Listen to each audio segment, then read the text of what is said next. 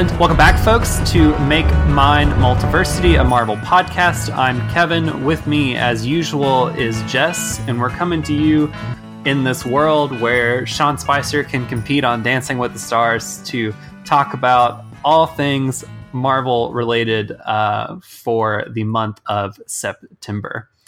Uh, so kicking off, we have some news left over from August, September that we're going to cover, and then we're going to get into this first half of the episode into an in-depth discussion of the last few issues of House of X and Powers of ten, and cover this week's issue of House of X number five. Uh, so first, uh, Marvel announced at the uh, D twenty-three thing. Is that, is that right? Is that what it was called? The Disney fancy I mean, I thing? Always call it D twenty-three. I don't know if there's like an actual name for it. Okay. All right. So the, the D, the D numbers thing, whatever. Um, so Disney, Marvel announced um, some new additions uh, to Disney Plus, along with a bunch of cool Star Wars stuff, which also, honestly sounds really exciting. Uh, I'm excited for The Mandalorian. I don't know um, if you are, for, Jess. Oh, for sure. I, I, I wasn't going to yeah. sign up for Disney Plus, and like now I'm going to. Yeah, I saw that list that they put out, like the master list of everything that's going to be on there at launch this week. And uh, I was like, oh, crap, there goes my weekend whenever it is in November. Um, but, okay, so Marvel and Disney Plus announced three new shows that are going to be uh, a part of Disney Plus, presumably in Phase five, though none of, none of them were given a release date. And that is a Miz Marvel show, a Kamala Khan show, uh, a She-Hulk show, and a Moon Knight show. They also announced that Black Panther two uh, would be coming out in May of twenty twenty-two, and that would kick off Phase five.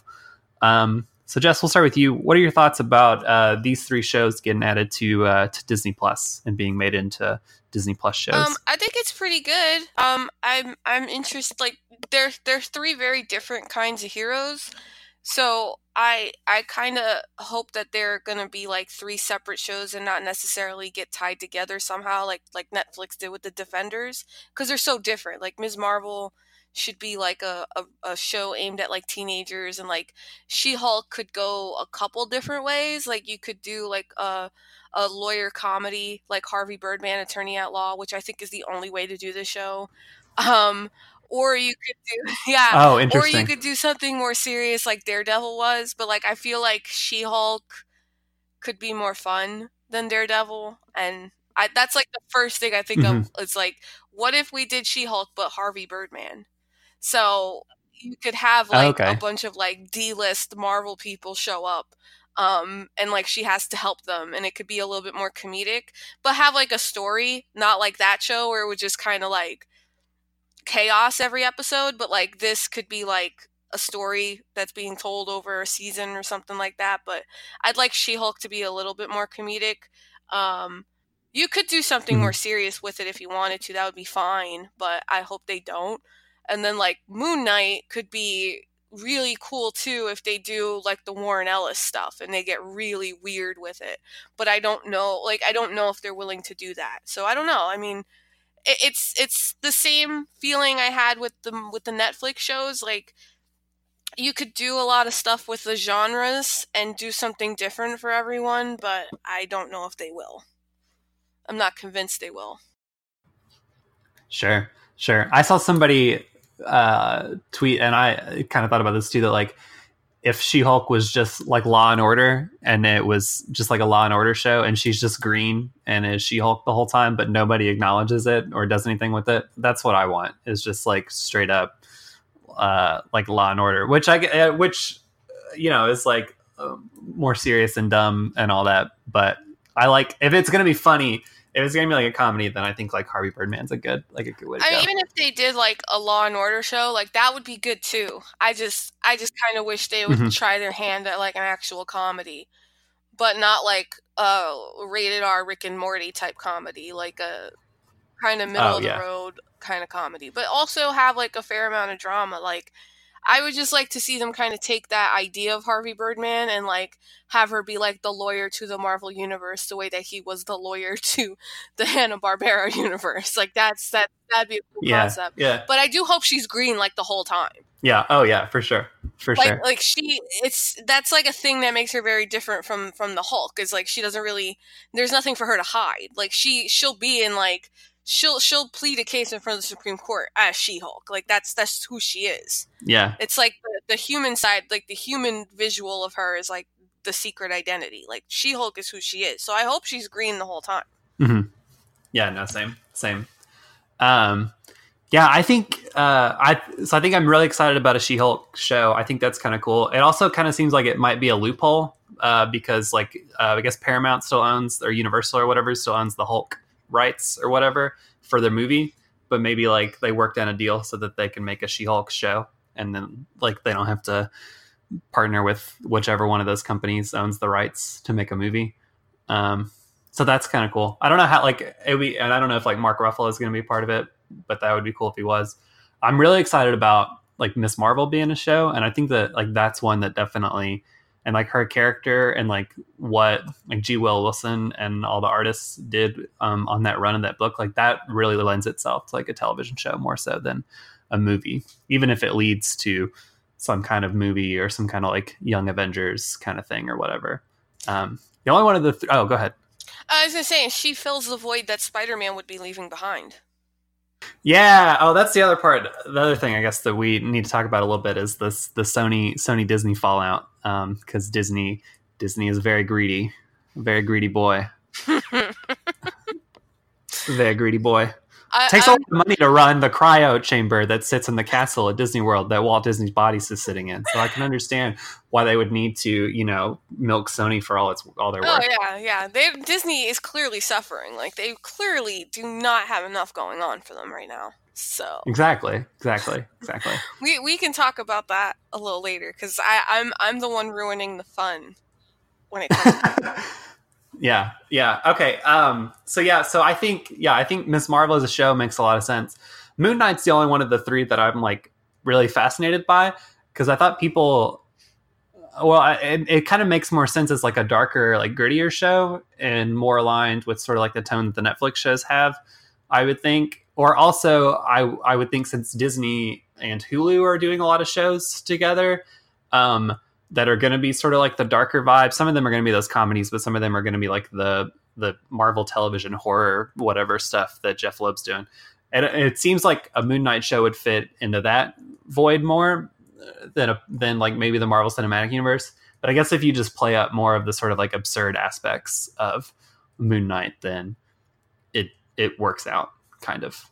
Um, but I think it's kind of cool. Uh, I think it's weird. I still think it's weird. And we talked about this last uh, episode that like the Marvel Cinematic Universe is like shifting to Disney Plus. Um, but I guess if it works, it works. So. Yeah. Yeah. Yeah. Um, and it, and I think like all this set, like, you know, showcases that like whatever phase five is going to be, is going to be like completely different than anything that's come before. Yeah. Uh, Yeah, but let's get in a little bit briefly to the to the uh, Disney, Sony, Spider-Man, whatnot. Um, what do you what do you mean when you say that you, you're the one killing all the fun? Oh, because I'm so happy Sony told them no. Yeah, I am so happy that someone finally said to Disney, uh, no.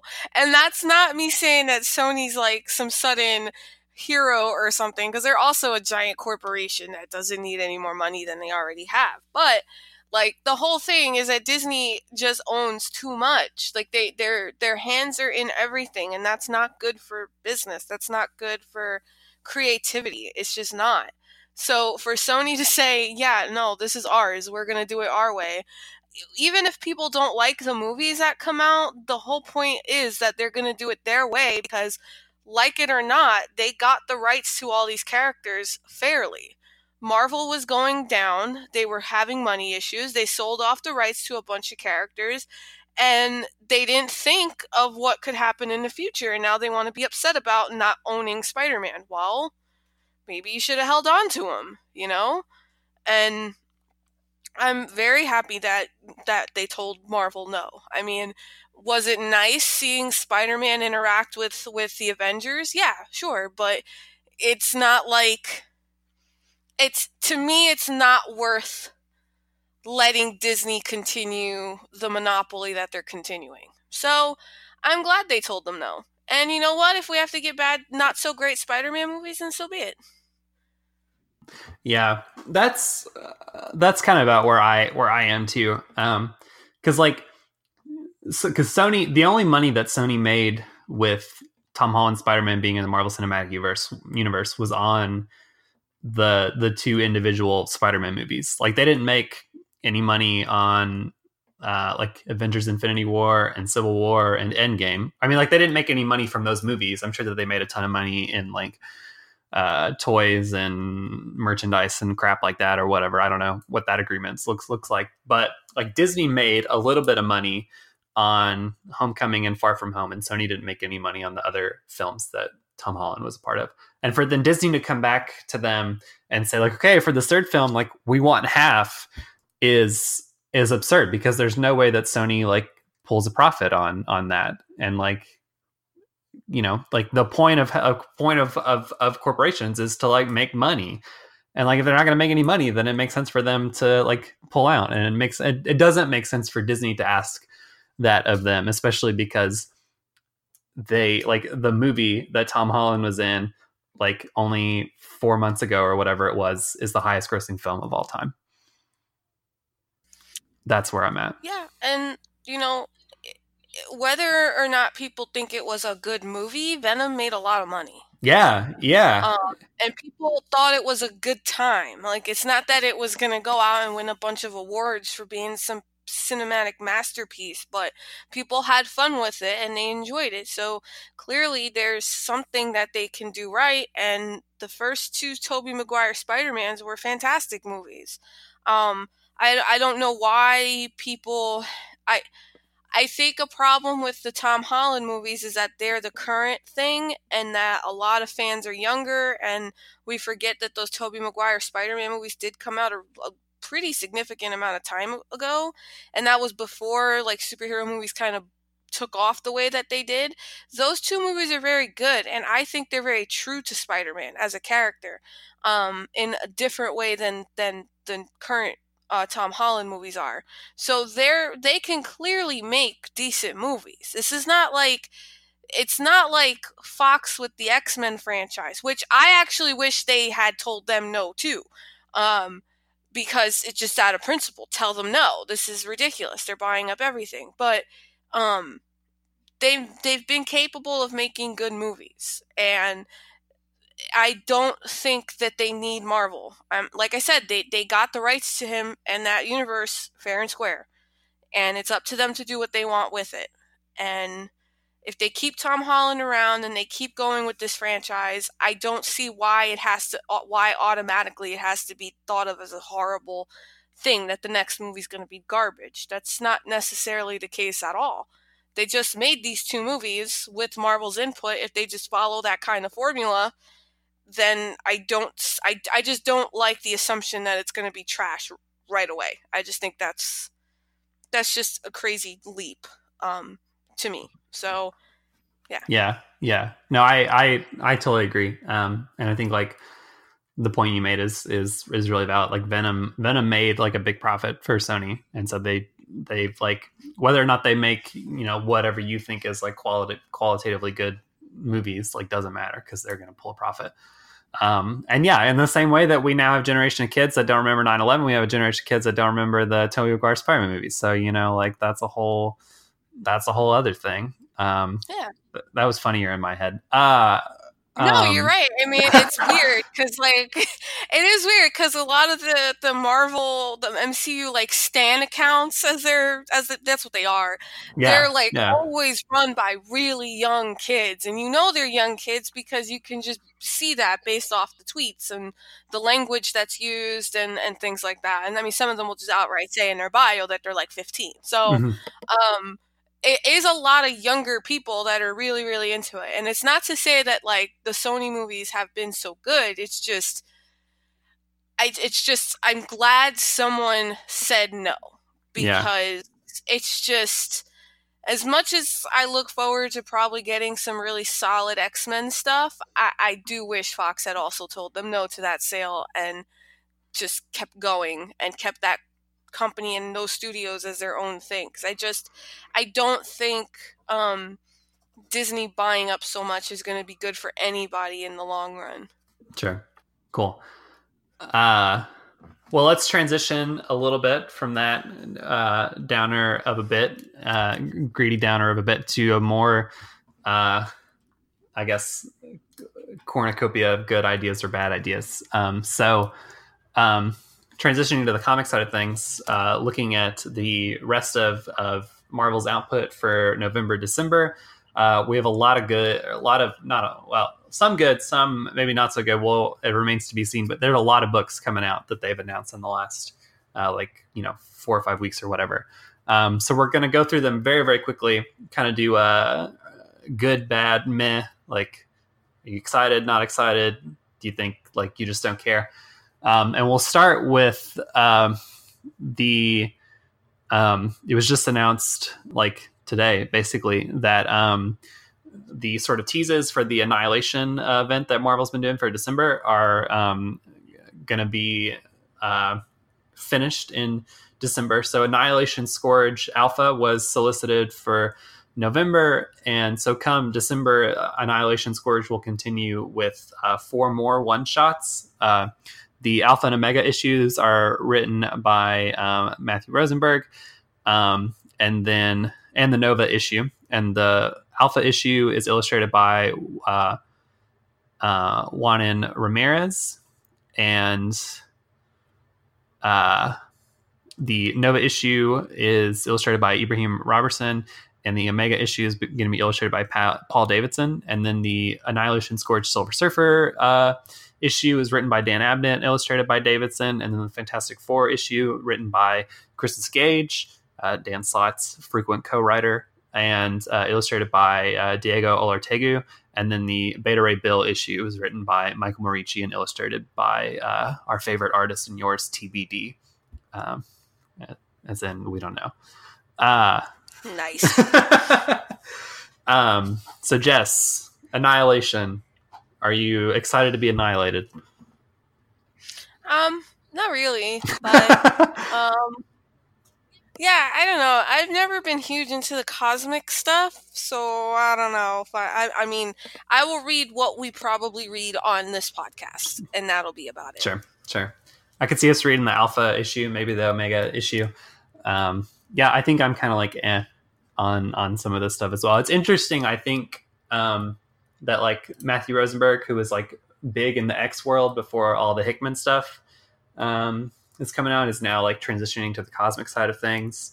And Punisher, I think, is ending soon. So um, it kind of, I guess, remains to be seen exactly what it is that he's going to be doing at Marvel for the future. And it's, it seems like it's going to be more sort of spacey, perhaps. So that's kind of interesting.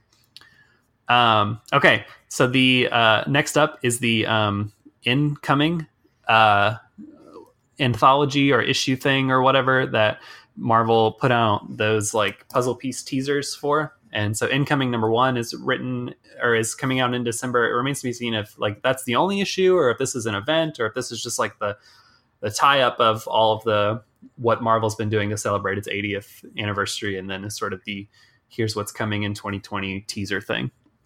Uh, but it's written by a slew of people. So Al Ewing, Dan Slott, Chip Zdarsky, Kelly Thompson, Greg Pak, Eve Ewing, Matt, Matt Rosenberg, Ed Brisson, Saladin Ahmed, Teenie Howard, Jonathan Hickman, Donnie Cates, and Jason Aaron.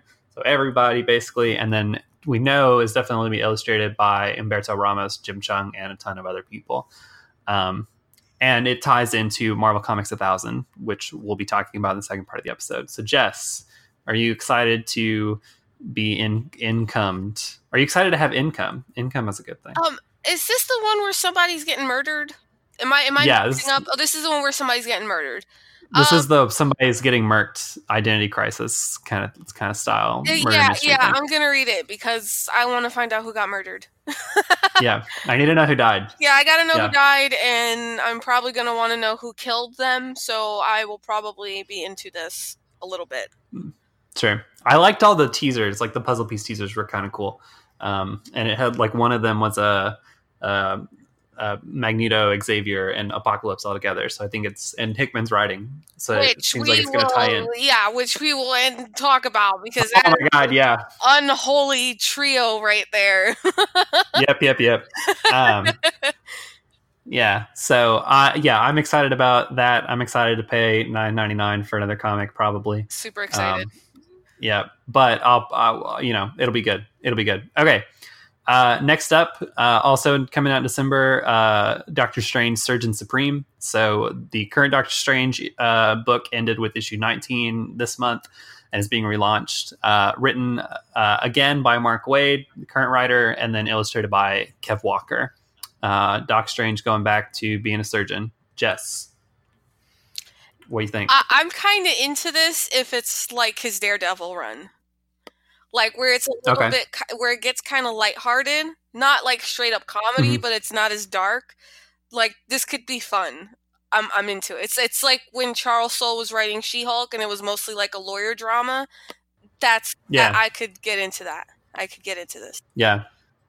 Okay. Okay. Yeah. I think I'm kind of like eh, for it. I read the first few issues of Waid's Doctor Strange and didn't like it too much, but then like went back and read some more, and I got a little bit better. Uh, I need to still like catch up on the end of it, but I'm like, you know, if it, yeah, if it's like his Daredevil run, it could be kind of cool.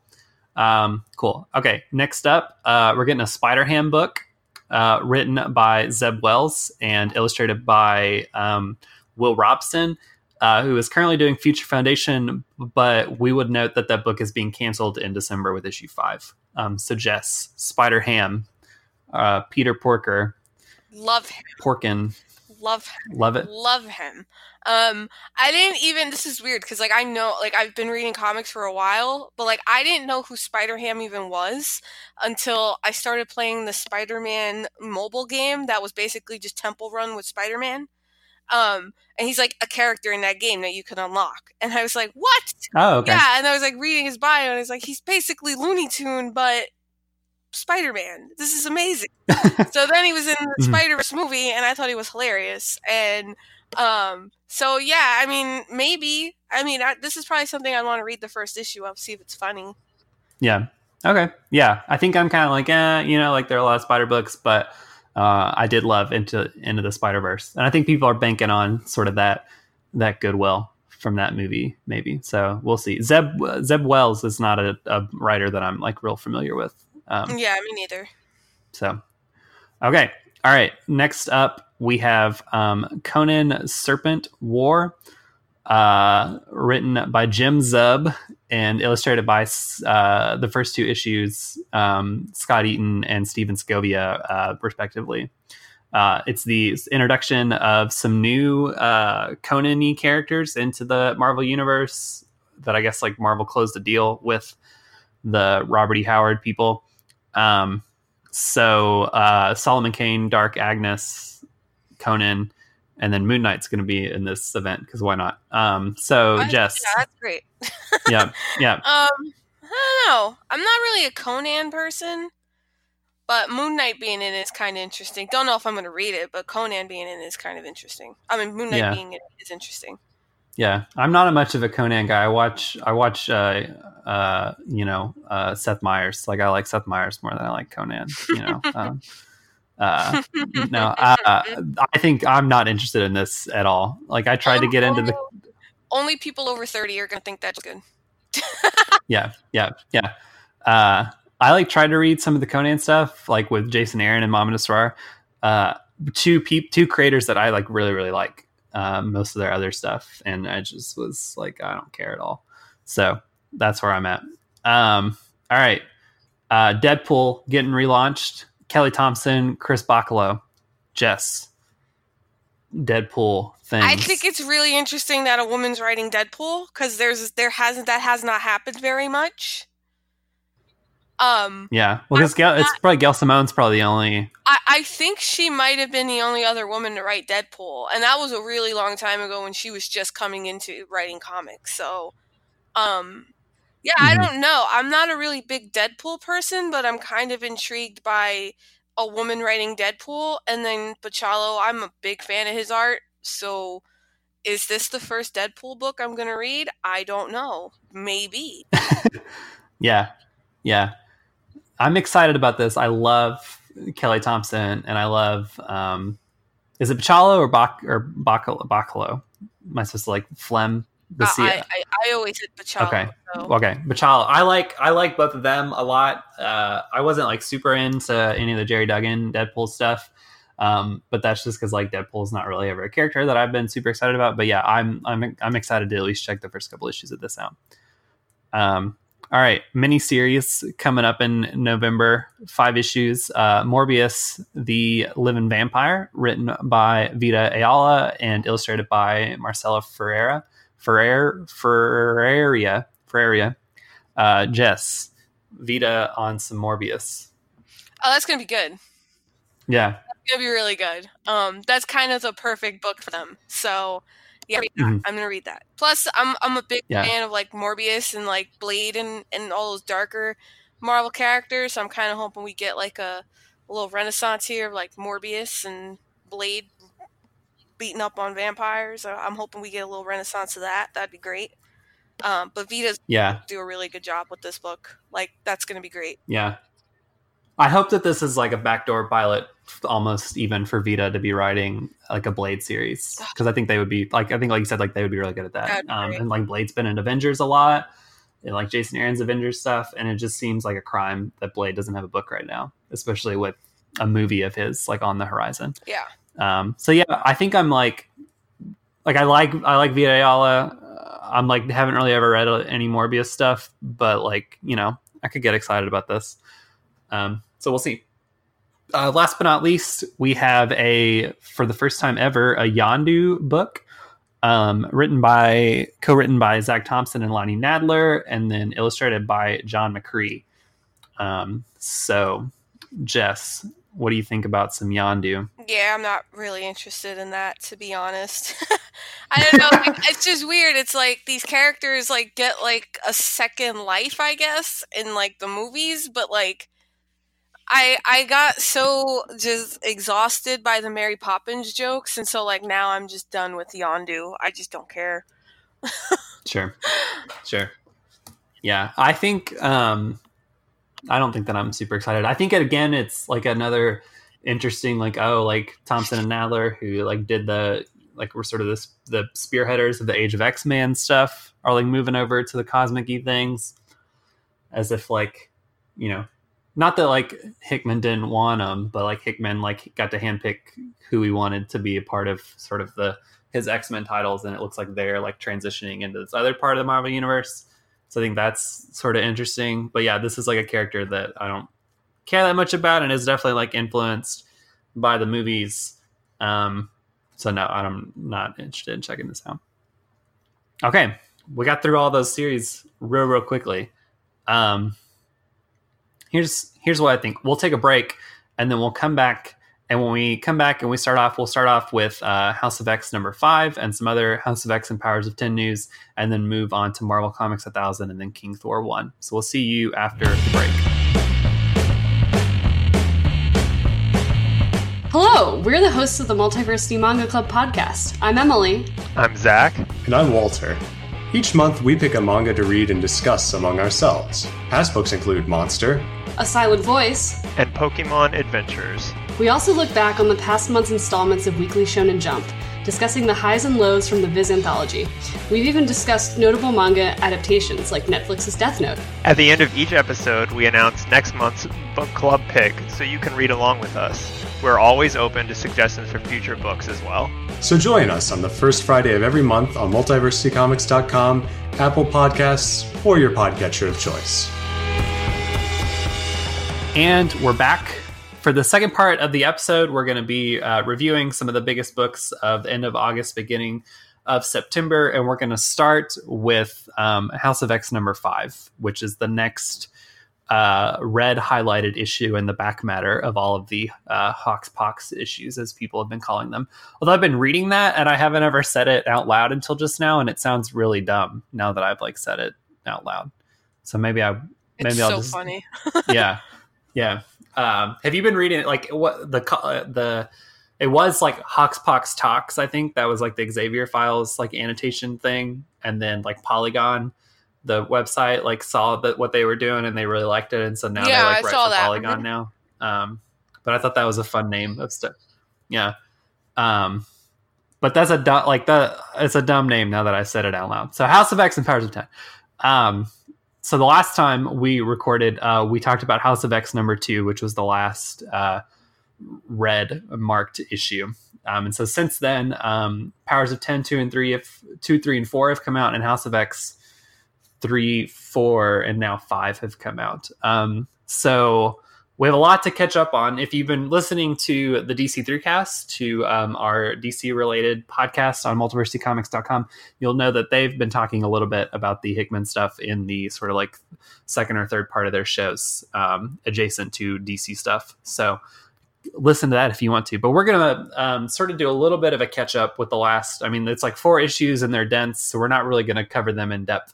Um But just want to check in and and still ask if this book is as good as I still think it is. So, Jess, are you still enjoying all the all the Hick the Hickman X stuff, the Hicksmen? Very much, very very much.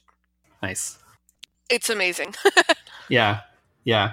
It's I like it's like the book that I look forward to the most. Like every week when it comes out, and it's like the first thing that I want to read. And like, sometimes it's like the only thing that I want to read because yeah, same. Mm-hmm. It's great. Um, so, uh, so what have you thought overall about the last sort of like four issues since we've talked? Um, what has been, which one of them has been like your favorite? What's been like some of the cool moments? Um, like what are your, what are your thoughts? Um, I've definitely enjoyed uh, House of X, I think, more than Powers of X, because I'm more of a fan of, like, where this whole thing is going it, as it pertains to, like, the, the stuff that's going to come after these two weekly series wrap up. So I feel like Powers of ten is, like, out there, out there, and, like, that future may not even really be happening. So, like, that stuff is cool, and there's been some really great stuff out of it, but, like, I've really been enjoying House of X more, um, especially like the issue we're going to really get into today. Um, but it's still really enjoyable to me. It's just so much to take apart. And yeah, like you could do a podcast of just these issues. Oh, for sure. Absolutely. Absolutely. Um, I think I agree with you for, yeah, for the most part that like that I've enjoyed House of X more than Powers of ten, although they've like both been like fantastic. Um, I also think too, like part of it is of like Pepe Larraz and, and R B Silva. Like, I think that I like prefer like Pepe Larraz's art, like just a little bit more of the two. Um, and that's like not, at, I don't think that that's like, hopefully not at all like a diss on either of them. Cause they're both like doing the work of their career. But I just, I, I, I think that like Pepe Larraz is like a little bit more kinetic than like R B Silva, um, in some ways. Powers of ten is just like confused me. um, and I think that's some of why that I've liked House of X a little bit more. Cause I think a lot of the like emotional beats of the series have been, um, and House of X, like House of X number four, where I think has been my favorite issue of like the entire whole thing so far. Mm-hmm. Um, uh, and like, I was like in tears, like when we got to the, like when I got to the end of the, um that issue and all the like the no mores were popping up like in the back, like the back matter switched from being like informative to just being like uh like Xavier's sort of like rage that people like that mutants keep dying. um I thought that was like really really powerful. Oh, and was kind of mad at all the like cynical people that were like, oh, but they're not really dead because this is comics, and they're not really dead because this is comics. But but also I thought like that issue was really really like impactful for me. Oh, yeah, that was great. I mean, because the thing with, like, what uh, what is happening with these books is that it's not so much that... It, with with Jonathan Hickman, the way that he writes superhero comics, it's like he tries to make the stakes mean something. So, like, he'll do stuff and, like, him killing off that whole team, that...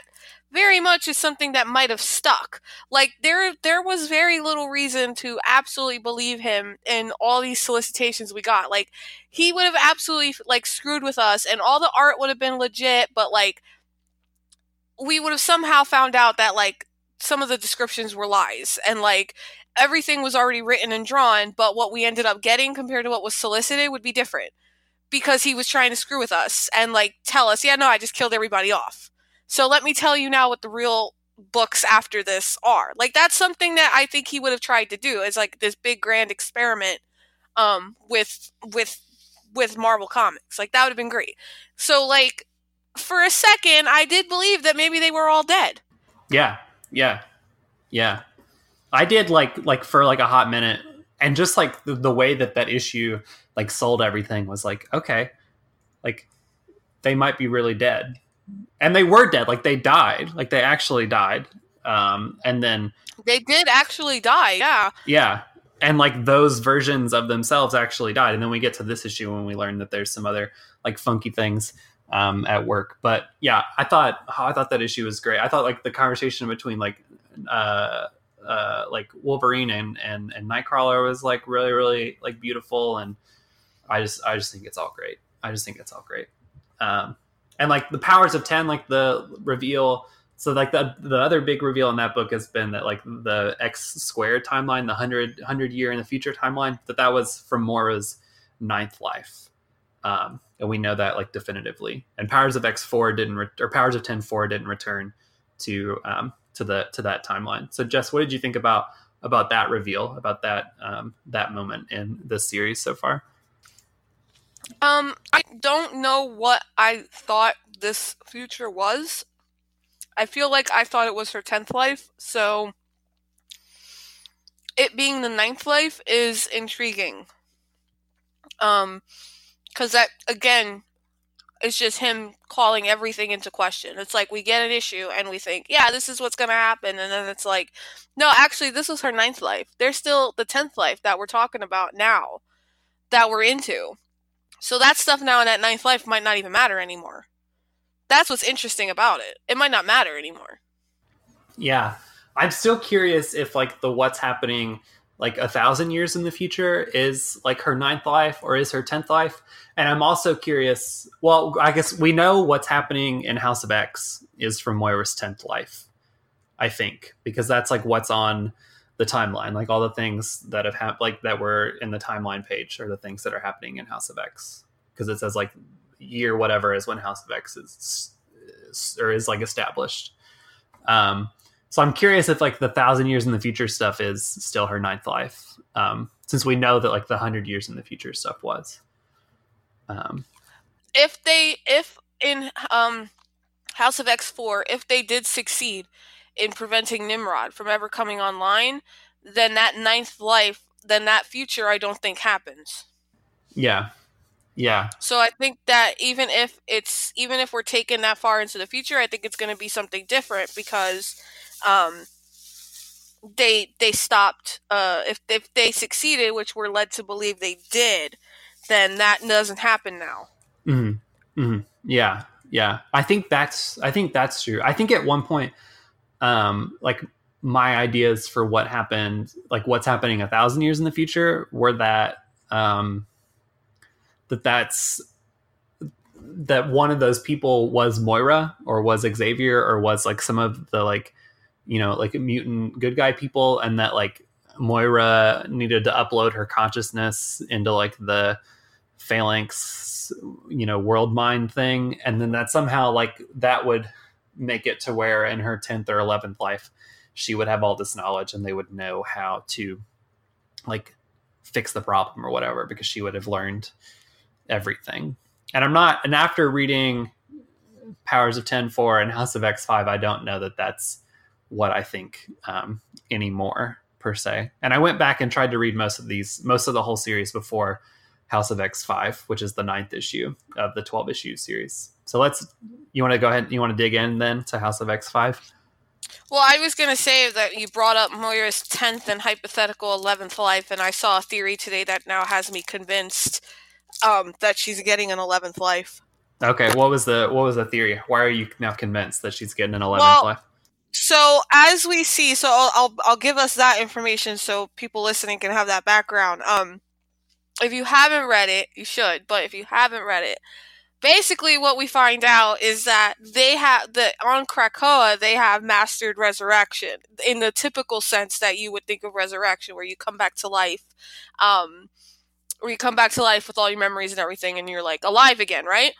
So, um, I can't find the tweet because I wanted to give the, at least, like, put their handle out there so people knew. But, um, this person on Twitter said that's where she gets her eleventh life. Oh, that they clone her body and she gets... That they're gonna, that they have a clone of her and they have her mind, her mind with, um, her mind intact. Because as we now know, Xavier... Cerebro has now become like this whole other thing where now you can, where now Charles Xavier can take the actual essence of a person, their soul, their spirit, their memories and everything, whatever you want to call it. Um, I call it the essence of the person because I think that's easier. Um, he can now keep that and update that, which he does weekly. It's told to us. Um, and I think he has a backup of her, with all her memories of all her lives intact in case something goes wrong. Mm-hmm. And they have to do this all again. That would, that would make a lot mm-hmm. of sense, I think. I don't know if that would, I don't know if that would mean that it would be her eleventh life, because like the characters that get new bodies, like all the characters that died in House of X four, that get new bodies in House of X five. Um, like, I don't know. Those are like brand new lives. Cause they just kind of like their bodies just kind of pick up like where their old bodies left off. So would it just be that like, if they have Moira's D N A and they have her mind backed up and she dies and they give her a new body, is that like her eleventh life, or is that just her like being resurrected because of that's how this resurrection thing works now? Um, I don't know. I mean, I think they were calling it her eleventh life just because that's kind of like how it's been set up, where like each each time she's alive has become like a different timeline. And if like she was resurrected um in this way and not the normal way that she's been reincarnated, because those are different things. Oh um, yeah, yeah, yeah, yeah. That that she would have her memories and of all those lives, so she would be. It wouldn't be like she's waking up and only remembers the tenth timeline. She'd wake up and remember all the timelines. So then they would go about doing things differently, I guess. Because then you have to also take into account that now that group of X-Men, which I want to get into that too, that did the resurrecting. One of them can can manipulate time. Yeah, yeah, yeah, yeah. That's yeah, that's true. I uh, I don't like. I don't. I love. I love that after each issue, that like my theory about like my theories and my ideas and like everybody else's theories and ideas about what are happening like keep changing. Um, uh, because I don't like. I don't. I think I thought at one point that like what was happening in the main Marvel universe, like what's going to be happening when like Dawn of X starts is going to be her eleventh life and we're going to have started over. And after this issue, I don't think that that's true. Like, I think that her like tenth life is like where like things in the Marvel universe are happening. Um, and, and I don't know. So let's, okay. I have some other, some other thoughts about some other things that we can like, we can pepper in, but let's get into the, into House of X five proper. Um, so House of X five, written by Jonathan Hickman, illustrated by Pepe Larraz, colored by Marte Gracia, and then lettered by Clayton Cowles, and then designed by Tom Muller. Uh, Jess, overall, now that we've, now that we're in the, uh, in the home stretch of, of this series, uh, and we've, we've, we've touched on some of the elements of, of this issue, but overall the issue as a whole, as opposed to like just some of the fun aspects of it, like what did you think of, of this, of this issue? Um, I thought it was really, really well done. Um, I, it has a huge reveal that I think really plays out well, even though it's not incredibly shocking. I think that the way that it's done is kind of surprising, um, because you've, what happens is we find out about the resur- about the ability to resurrect people, but how it's done is different than I think anyone was suspecting. It's not like, it's like a very deliberate thing done by Charles Xavier, where he knew that sending them into this, they were probably all going to die. He knew this, but he knew he could bring them back. But if you pay attention to the last issue of House of X, you see how it hurts him to do this, which means this isn't the first time that he's gone through this.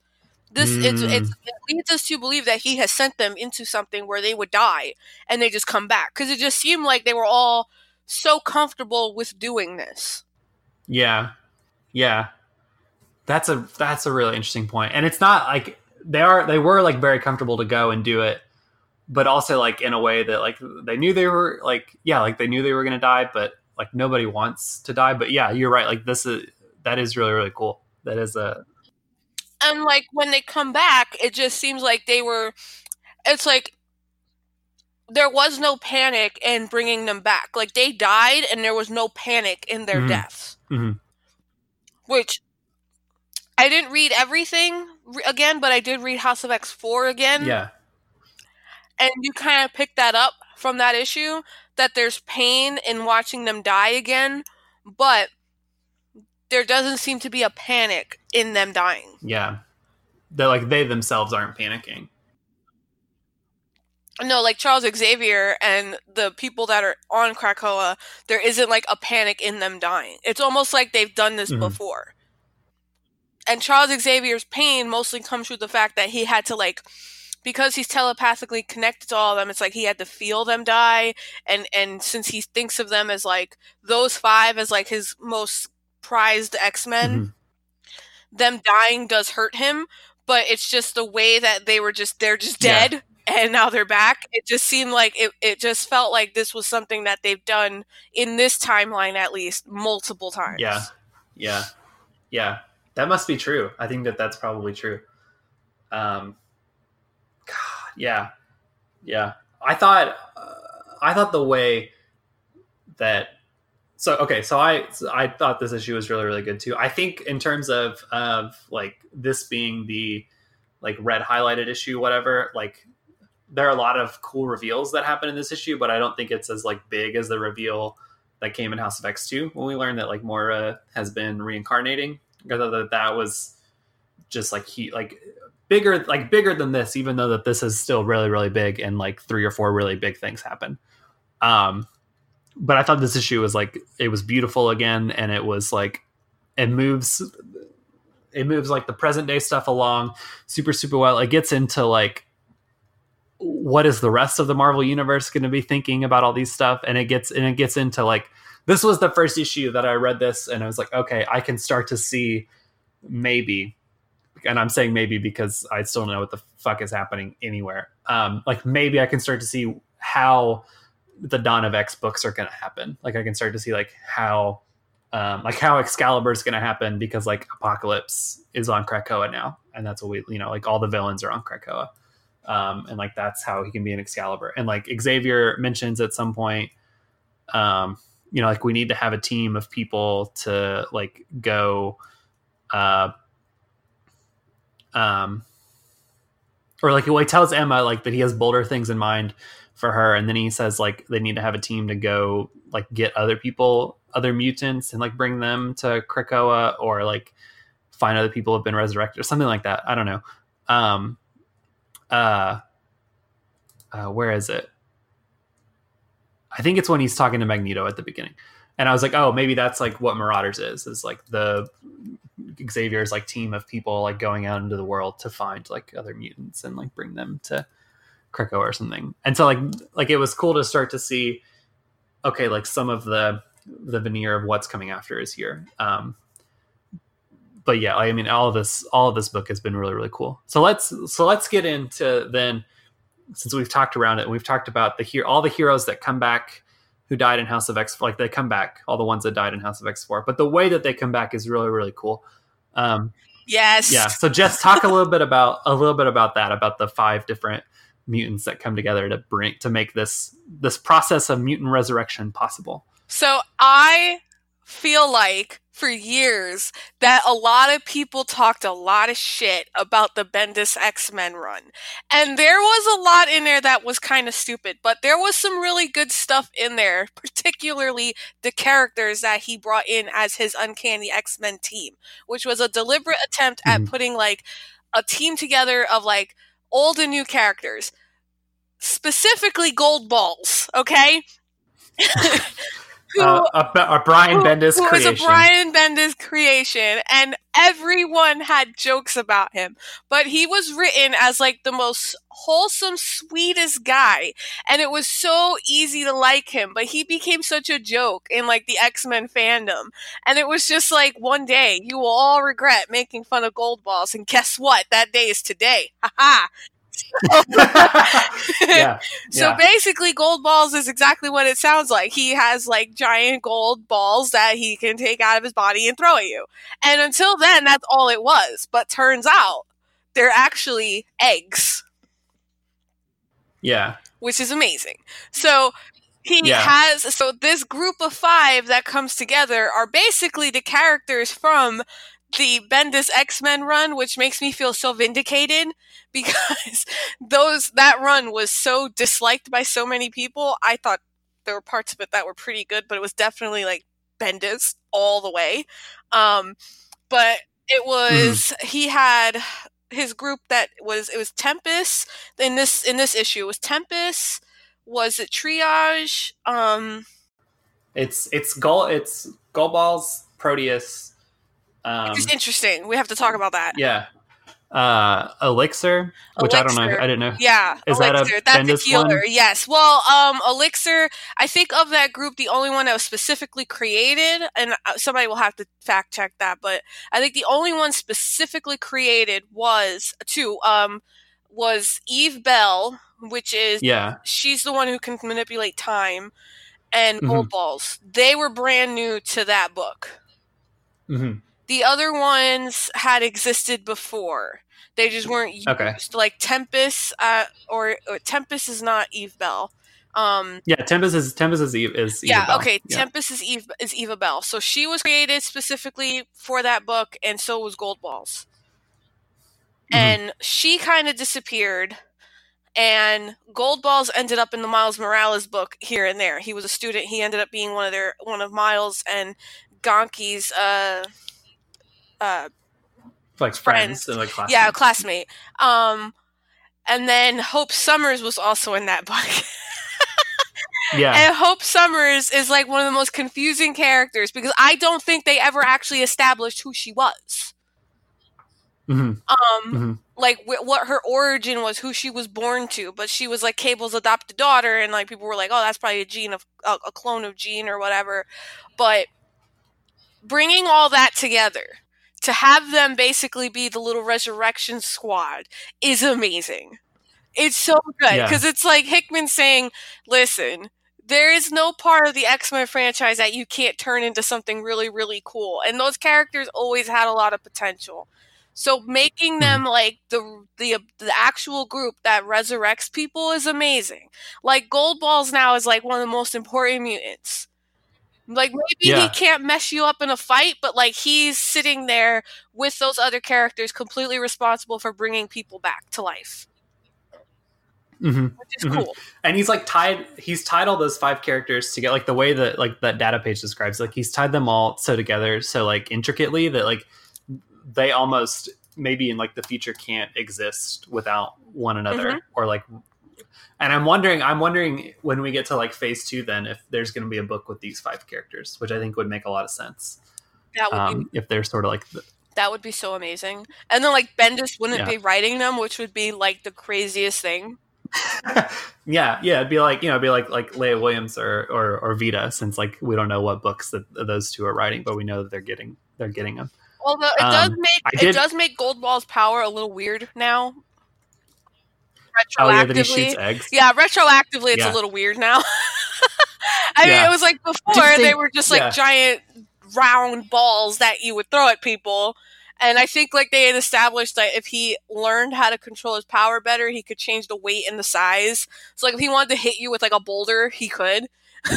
So, but now it's like, well, they weren't actually just balls. They were eggs this whole time. And it's like... Wow, that's weird. yeah, yeah, yeah.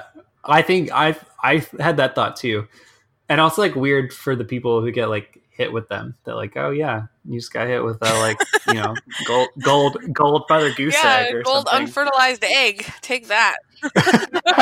yeah, yeah, yeah. Take that. Uh, I did. I did.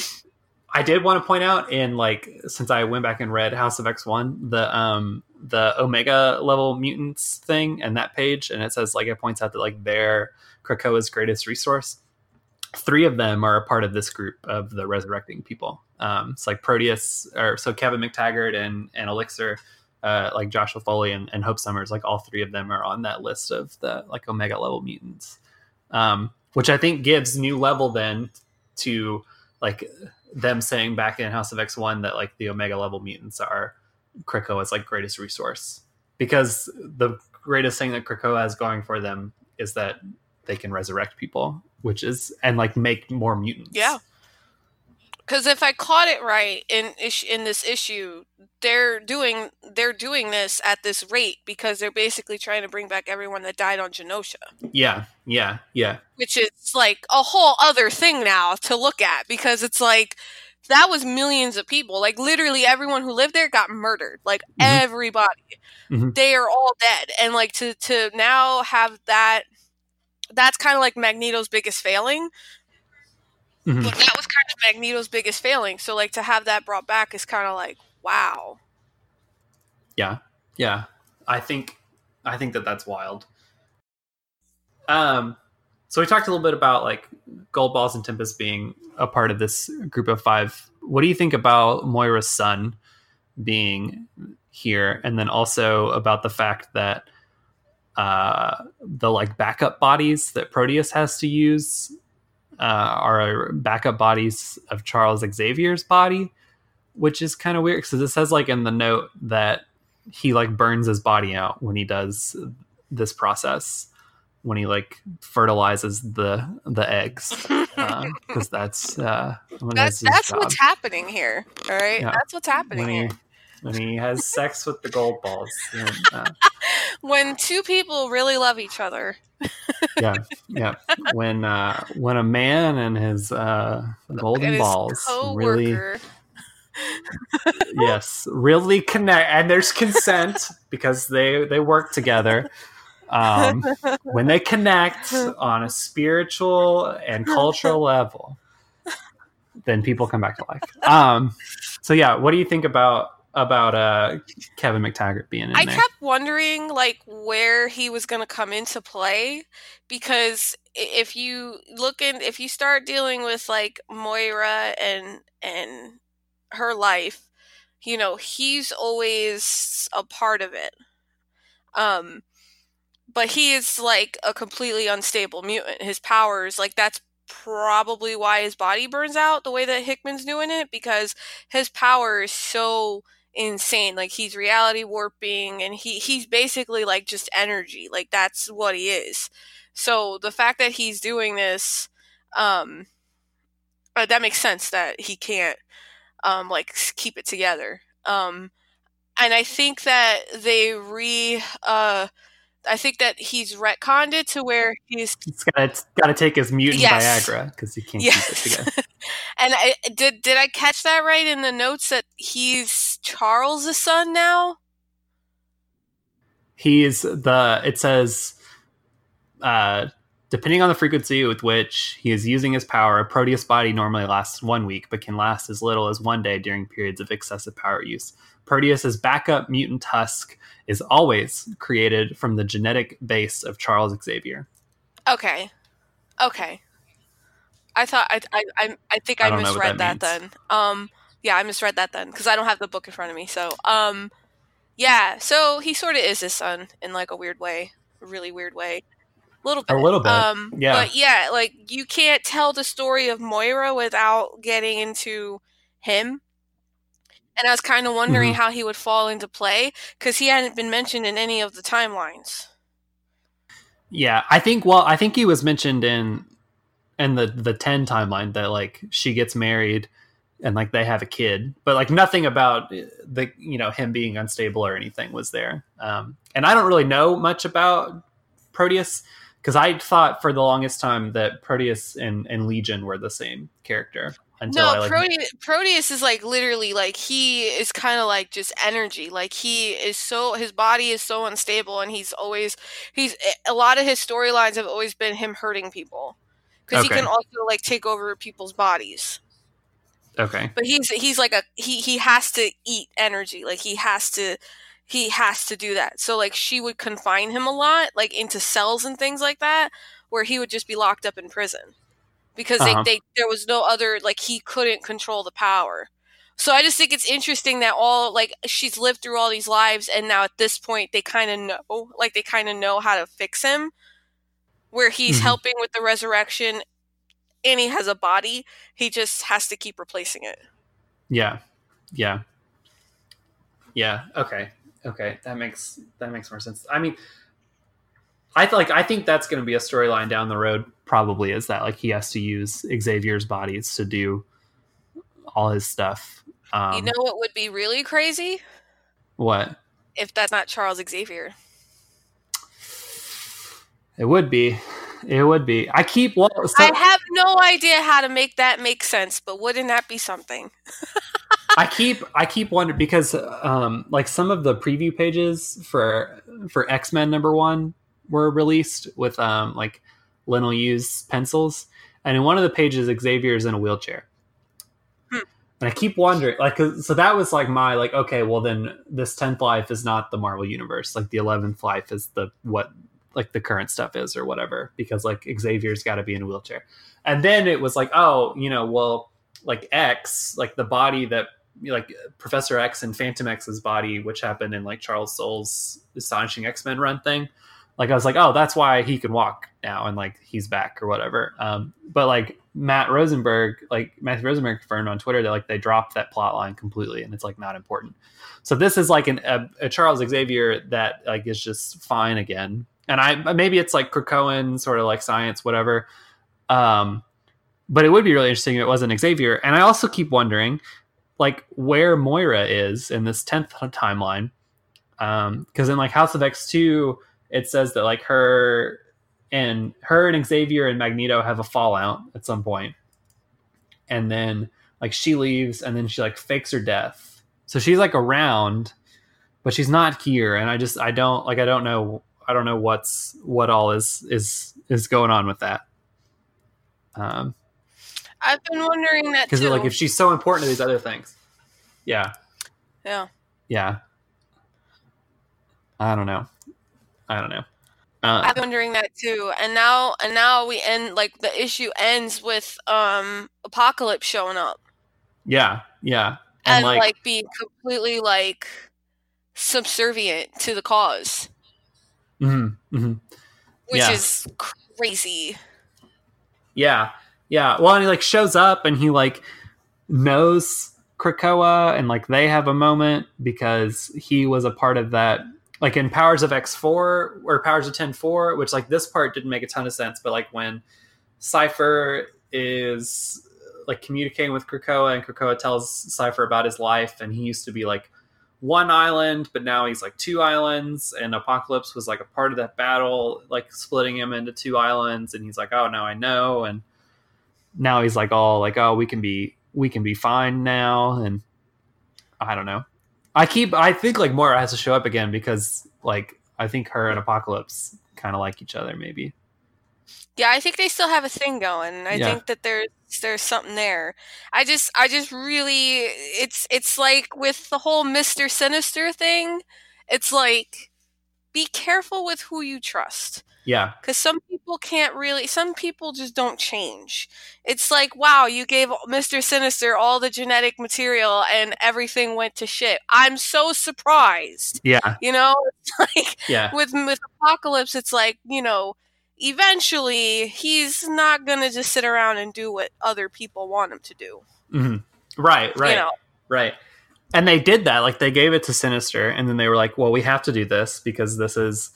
Like some, there's nobody else qualified to keep this bank of genes, and then they think that they've like solved the problem, but they probably haven't. And yeah, I don't know, I don't know. And I keep thinking too, like, because Hickman's page in Marvel Comics one thousand, which we'll get to in a second, is like of Apocalypse, and he's like bringing back his like first horseman or whatever, Um, and I, yeah, yeah. I will say this, though, when it comes to like Sinister and Apocalypse, the thing with X-Men is like they've always felt like, especially Charles Xavier, more so than Magneto, he's kind of always believed in like mutants coming together. And this kind of all goes back to his to that idea that he always has that the, that mutants can coexist with one another and humanity and be okay. So it's like mm-hmm. we're looking at it and we're like, why do you keep, why would you, in this effort to do everything differently, still like go out and trust these two? Because that's just who he is. And yeah. it seems like that's always going to be who he is. He's always going to want to try to get all mutants together and eliminate these villainous factions against each other and just have everyone together. And it's going to eventually backfire, which I think when it does, will make the conflicts more interesting, because people will say, okay, so they're going to fight Apocalypse again, boring. But not really, because it's very mm-hmm. different this time. Yeah, yeah, yeah, it's going to be... And I don't even and I don't even know, too, like, if it'll, like... Because this, like, Apoc- and Apocalypse even says, like, no, this is what I want. This is more than I've accomplished in my lifetime, kind mm-hmm. of thing. Um, so if... If and and we have that like that teaser where from Incoming, where you know it's like Xavier and Magneto and Apocalypse, and they're all they're all friends again, um, or I mean for the first time or whatever. And I kind of think like Apocalypse is not going to betray them. I'm kind of wondering at this point if it's going to be like the three the three men, like the three of them versus Moira, and she's going to like because she's mad that they ditched her, thought they could do it better or something. Or Moira's going to be the Yoko Ono. Yes, she's going to turn Apocalypse on them. Oh my gosh. Yeah, yeah. I hate that comparison, and I'm so sorry for using it because it's more complicated than that, but that is basically what it's what's going to yeah. happen. Moira is the Beyonce of all of them. She's the only still successful Destiny's Child, um, and she's going to win. Uh, she She's Beyonce always. Beyonce always, yes, yes. Uh-huh. But I don't know, like, I don't know. Um And like I thought that at one point that all the like preview pages were coming from that library, and now I think that after this issue that they're just things that Xavier's seeing like through Cerebro, that they're like Cerebro e pitch things. And I'm like even wonder I'm wondering now too if like that the a thousand years in the future timeline, if that's like I thought that that was part of the mutants like trying to like win, and that's going to be like a good thing. And I'm wondering at this point if that's like the humans and the machines, like because uh like Nimrod's still there, and like if the it's still going to be like the human machine group like one upping the mutants, and if that's going to be part of the conflict going forward, like it's not going to be a good thing that they're joining the like world mind or whatever. Like I don't know, like I just keep asking all these questions, and this and this book keeps answering some of them and then making me ask more, and it's just so it's just so wonderful.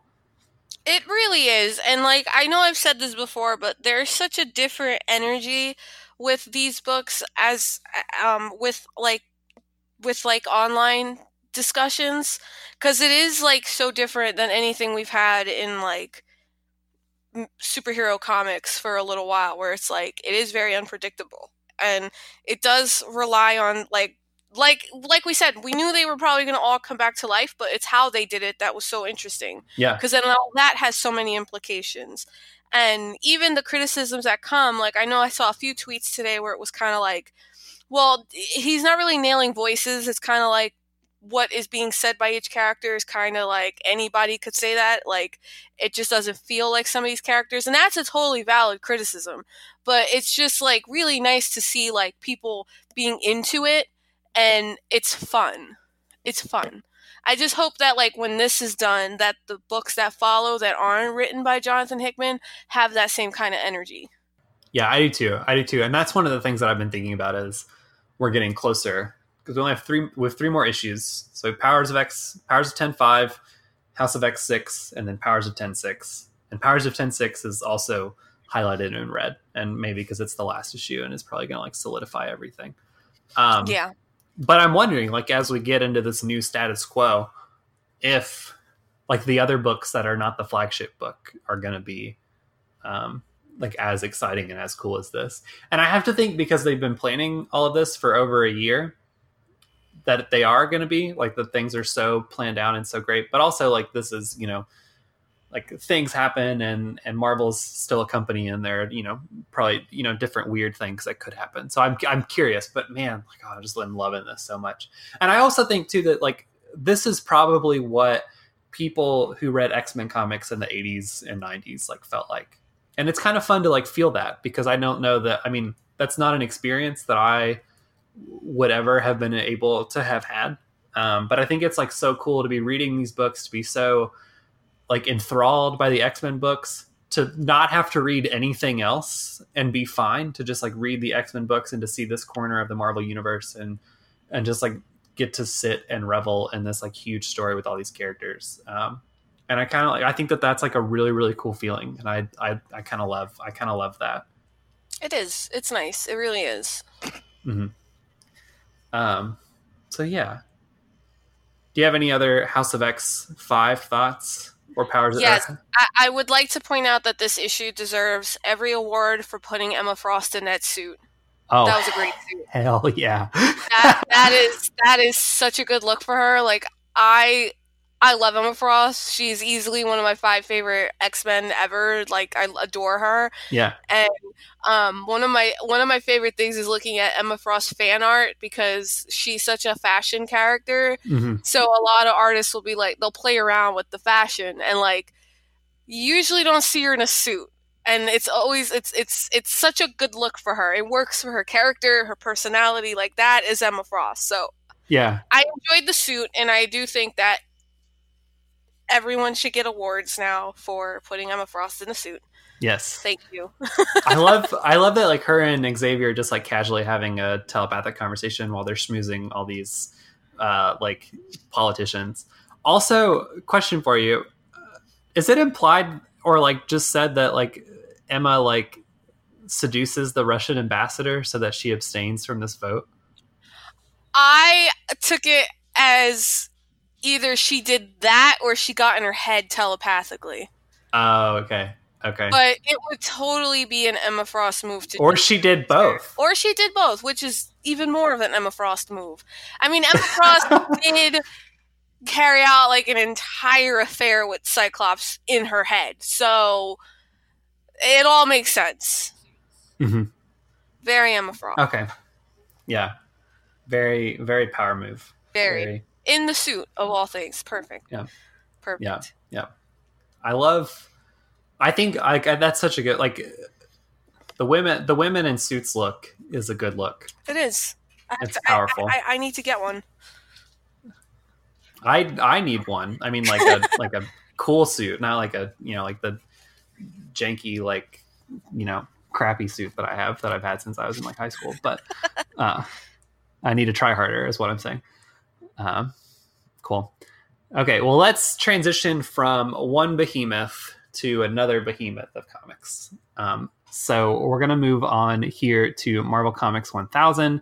Published at the end of August as sort of a celebration of the eightieth anniversary of Marvel, um, written by everyone, drawn and colored and lettered by everyone, done every, by except, everyone except us, edited by everyone except for any of the women. Um, yeah, yeah, that was a zinger. Uh, so, um, so basically, this entire issue is um, a different year, or represents a different year in Marvel Comics, um, for the eighty years that Timely and then Marvel have existed.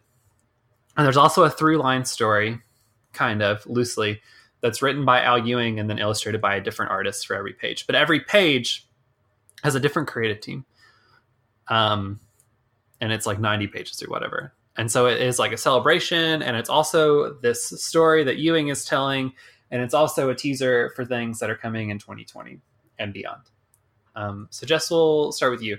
What were your sort of overall impressions of of Marvel Comics one thousand? Um, it's an okay experiment. I typically am not crazy about, like, anniversary issues um, like this, because they just seem like so much. Like, it's a really nice thing that they did, but it was kind of a lot to get through. And ultimately, it didn't do that much for me, um, aside from a few of the fun pages. Um, but I, I wasn't in love with it. Um, I think if you bought this, you're like, you're one of the Marvel diehards that they were marketing this towards. Um, the thing that like really kind of saves it is it's like, it is Al Ewing doing like this through story in it that's going to kind of tease out like into two thousand twenty, which is good. Yeah. Yeah. I think that's, I think that's true. I think I feel like kind of similarly, like I started reading this and about like three fourths of the way in or like two thirds of the way in, I had to stop and put it down for a little bit because like, this is just so, this is just so much. Um, so I think like, I think a lot of the individual pages are really pretty.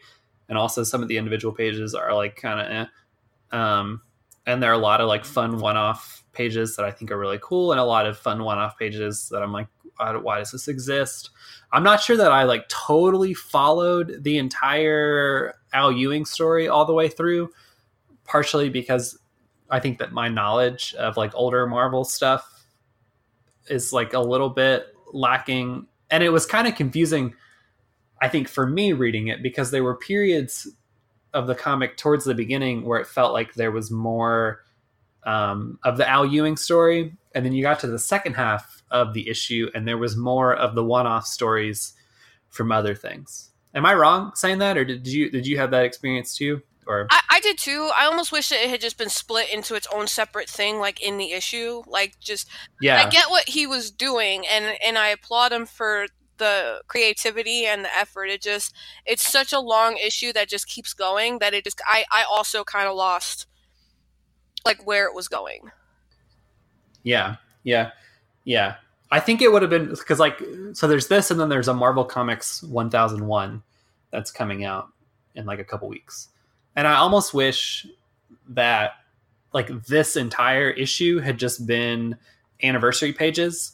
And then you got to the last page or something and it was that story or that teaser with, uh, you know, with Al Ewing. And I think it's, I think it's Mike Diodato who does that last that last page with the Masturbator, or, or the, the one with it's Al Ewing and, uh, Paul, Paul Aceceda, um, where it's like, uh, another, another preview, but it doesn't have like twenty twenty on the, the page, um, or, or Ewing and, and, and, and Christian Ward. Cause that's the twenty nineteen page. Like I almost wish that all of those pages were in this other issue that they want to have, this Marvel Comics one thousand one. And we got to like read those kind of like one after the other. And even if they wanted to have like the years things, and then that would have been fine, because I feel like some of the like through line story in this issue got lost in parts of it, um and that was kind of frustrating because I I do think that like I love Al Ewing, um and I think that the story that he's going to tell seems like it could be really really interesting and really really cool, and it seems possibly like it's going to be sort of the through line for twenty twenty, like this and the X-Men stuff are going to be like, this is where Marvel's like putting all its eggs or, or spoons or chips or whatever. Um, and like, that's exciting. Like, I think that that's, that's a cool idea. Um, and like Al Ewing getting to write like a big Marvel event comic, like, hell yeah, like let's do it. Um, but the reading, the reading experience of this for me was kind of weird. Yeah, it was a little tough. So, um, what did you like from it? Like, what were some of your favorite pages? Um, well, I think, so I think like individually all the Al Ewing pages were like really well illustrated and really cool. And like he got to work with some cool artists. I think for me, um, I wrote down like five different pages that were kind of, Uh, like my favorites. Do you want to like go back and forth? Like you say like, what was one of your faves? And then I'll like say like, what was one of mine? And um, we can like kind of work, work down like that. Um, sure. Okay. Okay. Um, so I think like, like first off, like one of, one of my favorites was one towards the beginning. It was the, the Jeremy Whitley and um, Irene Coe page. That was the America Chavez page. Um, where she's like talking about her parents, uh, and like talking about love and, and all that stuff. Like I thought that was page was really, really cool. So that was one of mine, one of my faves. That was also one of my faves. That's what I have on my list. um, I oh, okay, really cool. like that. I just thought it was a cute page, and it it says a lot about the character and like and love, and it's kind of a message that I wish Marvel went with more. So yeah. Mm, yeah. I, but it also like that page, because then like there were other pages that it felt like there was somebody like interviewing a character and they were talking about like why they are a hero. And I thought that's like what all of the pages kind of from here on out, from there on out were going to be, like the character pages. And then they weren't. So I thought that was kind of weird too. Um, so, okay. So you go, you can go next. Like you pick, pick one. That was kind of fun. Um, I like the Alex Ross Hulk page. Oh yeah. Yeah. Um, Where he eats the microphone. That was great. yeah. Um, yeah. Yeah. I'm a big fan of, I'm a big fan of, I was like, I always say if I hit the lottery, like I would get a commission from him. um, mm-hmm. So yeah, I'm, I'm a big fan of his, and yeah, I like that page. It's fun. It's very, it's very Hulk, but with like a sense of humor. Yeah. Yeah. No, I agree. That that one's a good one. Um, I feel like next on my list, I had the the Joe Hill, Mike Allred, Laura Martin page where Doctor Strange is washing his cape, and then he's just sitting there naked in a laundromat. I thought like, oh my god, that's one of my favorites too. Yeah, that's stupid. That's what I have. Those, those are those are those are my three on my list. Is the Doctor Strange one, the America Chavez one, and the uh, Alex Ross Hulk one. Oh shit! Okay. Oh, well, I thought I just like thought oh, that last great, panel. Great minds. Yeah, yeah, yeah, yeah. Oh, I just liked the funny ones, like the funny, cute anniversary pages in this issue were my favorite. Um, mm-hmm. uh, like that one, the the Punisher page that Jason Aaron and Goran Pa- uh, Parlov did, where like Frank talks about really liking bubble baths. Um, yeah, that's great. Uh, that's I great. I thought that one was... Oh, you know, you need a good bubble bath after a day of like murdering people. Yeah, I would like a bubble bath after like just a m- straight up murking people. Uh, it's also funny because like Jason Aaron's talked to like constant on Twitter about how much he likes bubble baths and like bath, bath salts and the like bath bombs and things. Um, and he's like a very like tattooed manly masculine man. Um everyone loves a good bubble bath. Oh heck yeah, heck yeah, totally. um I think like my sort of like last like funny favorite one was the Kelly Thompson uh one, the like Elsa Bloodstone one, where she it's Kelly Thompson and Pepe Larraz, uh and it's uh Elsa saying that she would die for Jeff the land shark. um The other one I did like that I remembered uh, was the Brad Meltzer written page, the Spider-Man oh, one. Oh, yeah. I thought that was really sweet. And, like, it's not just one person. He just keeps telling people his name is Ben. And, like, now there's a lot of Bens being born in New York City. And that's sweet. I thought that was cute. Yeah, yeah. I did, too. I did, too. That one is a good one. That one's a good one. Surprisingly that it, it came from Brad Meltzer, but it was very yeah, cute. Yeah, I was going to say. But, yes, it was very cute. Yeah, I agree with that. I, I agree. I was... uh There were some that like were kind of weird and kind of like not my favorite, like the, the the Patrick Gleason one where it's just Captain America like saying the pledge. Um, I was like, oh, I thought that Peter Tomasi was the one of you two that was really into all the American stuff and wrote that really weird two issue arc of Superman where Superman digs up the body of that dead veteran or whatever it is. Um, but apparently it's both of them. Um, so. Um, I was like, oh, okay, this is nice. Not really. Not my thing, but if it's your thing, cool.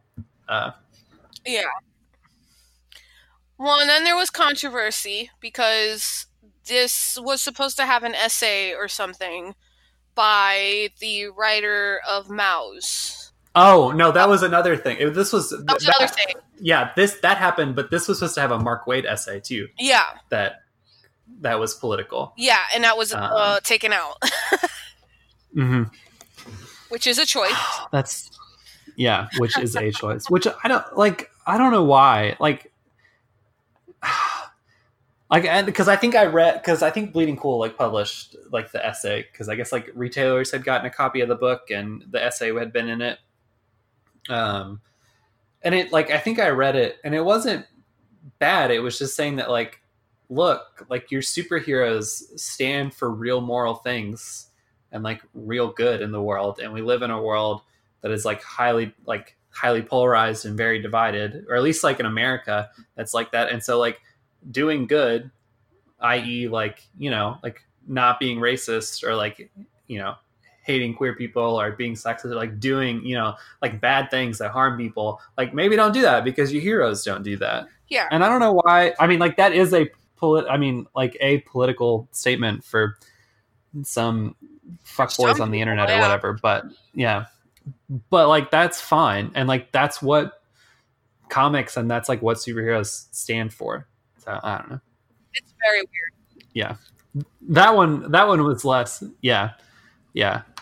I get, like, the, the, I mean, I don't get it, because all he said, well, he just called Trump an orange skull, which, like, it's, like, not, it's, like, kind of funny and not, like, that insulting. Um, it, it's not. Yeah.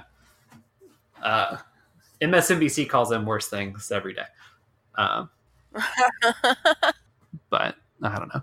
Uh, yeah, I, I had forgotten about the, mar- the those essays until just now. Um, that's dumb. That's dumb too. Especially too, like, in an anniversary issue that's, like, praising, like, the beginning of the Marvel universe, which the same with, like, Superman and Batman was, like, created by mostly Jewish creators who, like, yeah, fled fled war and violence and oppression and genocide, and then, like, wanted to punch Hitler in the face. Like, those are all pl- uh, whatever. All right. Oh. Um. Okay. Any other Marvel Comics a thousand thoughts? Um. Um. No. are you interested in? Are you interested in where this story is going? At least, like, with the the Eternity Mask, and then with the very last page with with Korvac. Because I don't know. I don't. I don't know much about Korvac as a character. Um, but I know there was, like, a Korvac saga in, like, the eighties or nineties or something. Isn't that, like, an Avengers story? Well, that's why I'm not really interested in it either, because I don't know a lot about okay. him. So okay, okay. Um, I'm interested in it theoretically because I like Al Ewing. Uh, I think this issue's a little wonky, but we'll see. We'll see. Um, okay. Last but not least, uh, we're gonna be talking about King Thor number one, the first issue of a four-issue um, epilogue miniseries to um, Jason Aaron's uh, Thor run. So this issue and series, written by Aaron, illustrated by um, by Asad Ribic, colored by Iva. Uh, Siri thought that I was talking to her. Um, real quick, uh, colored by um. Ive uh, Sorfcina, and then lettered by Joe Sabino. Um, so the beginning of the end of the end. Uh, Jess, we'll start with you. What did you think about this first issue of King Thor? I thought it was pretty badass, actually. Nice, nice. Um, like, the story, the narrative itself drags on a little bit because it's basically just this one extended fight, but it's kind of badass. Mm-hmm. Mm-hmm. Mostly because, like, I think Ribic is the star of this. Like, I love him. Yeah. Um, and each panel is, like, just so brutal. It's so good. Mm-hmm. I, yeah, I totally agree with that. And, and it, it very, like, if this, if this was just an excuse for, like, Aaron and Ribic to come back together and close up this story, since they, like, began it together seven years ago or whatever, I think I'm okay with that for the most part. Um, And I do like this this issue, and I'm sure that this whole miniseries is going to be just gorgeous.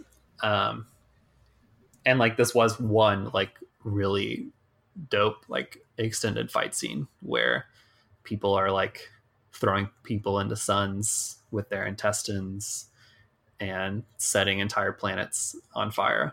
Um, mm-hmm. Like, that's all really cool. I was sort of like, I don't know.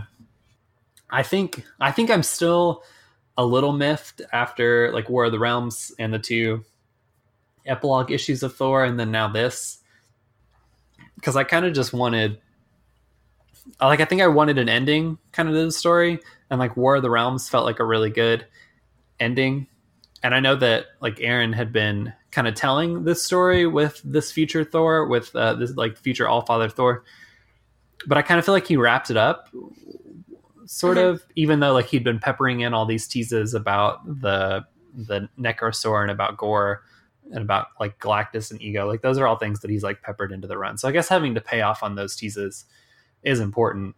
Um, I don't know. I don't know. I just kind of wanted, like, I thought that the way that War of the Realms ended was like a good ending to the entire thing. And then there were these two, uh, those two other like after or two or three other aftermath issues that were like, okay, these are all, these are fine and like well executed, but unnecessary. And then I think like this is like fine and, and beautiful and, and well, well executed. And I'm still kind of in the, this may or may not be unnecessary phase. Does that make sense? I don't know. Mm-hmm. It does. It does. It it makes sense. I didn't read most of War of the Realms, so I can't like totally sympathize with that. But I do. I... Okay. Yeah. I mean, um,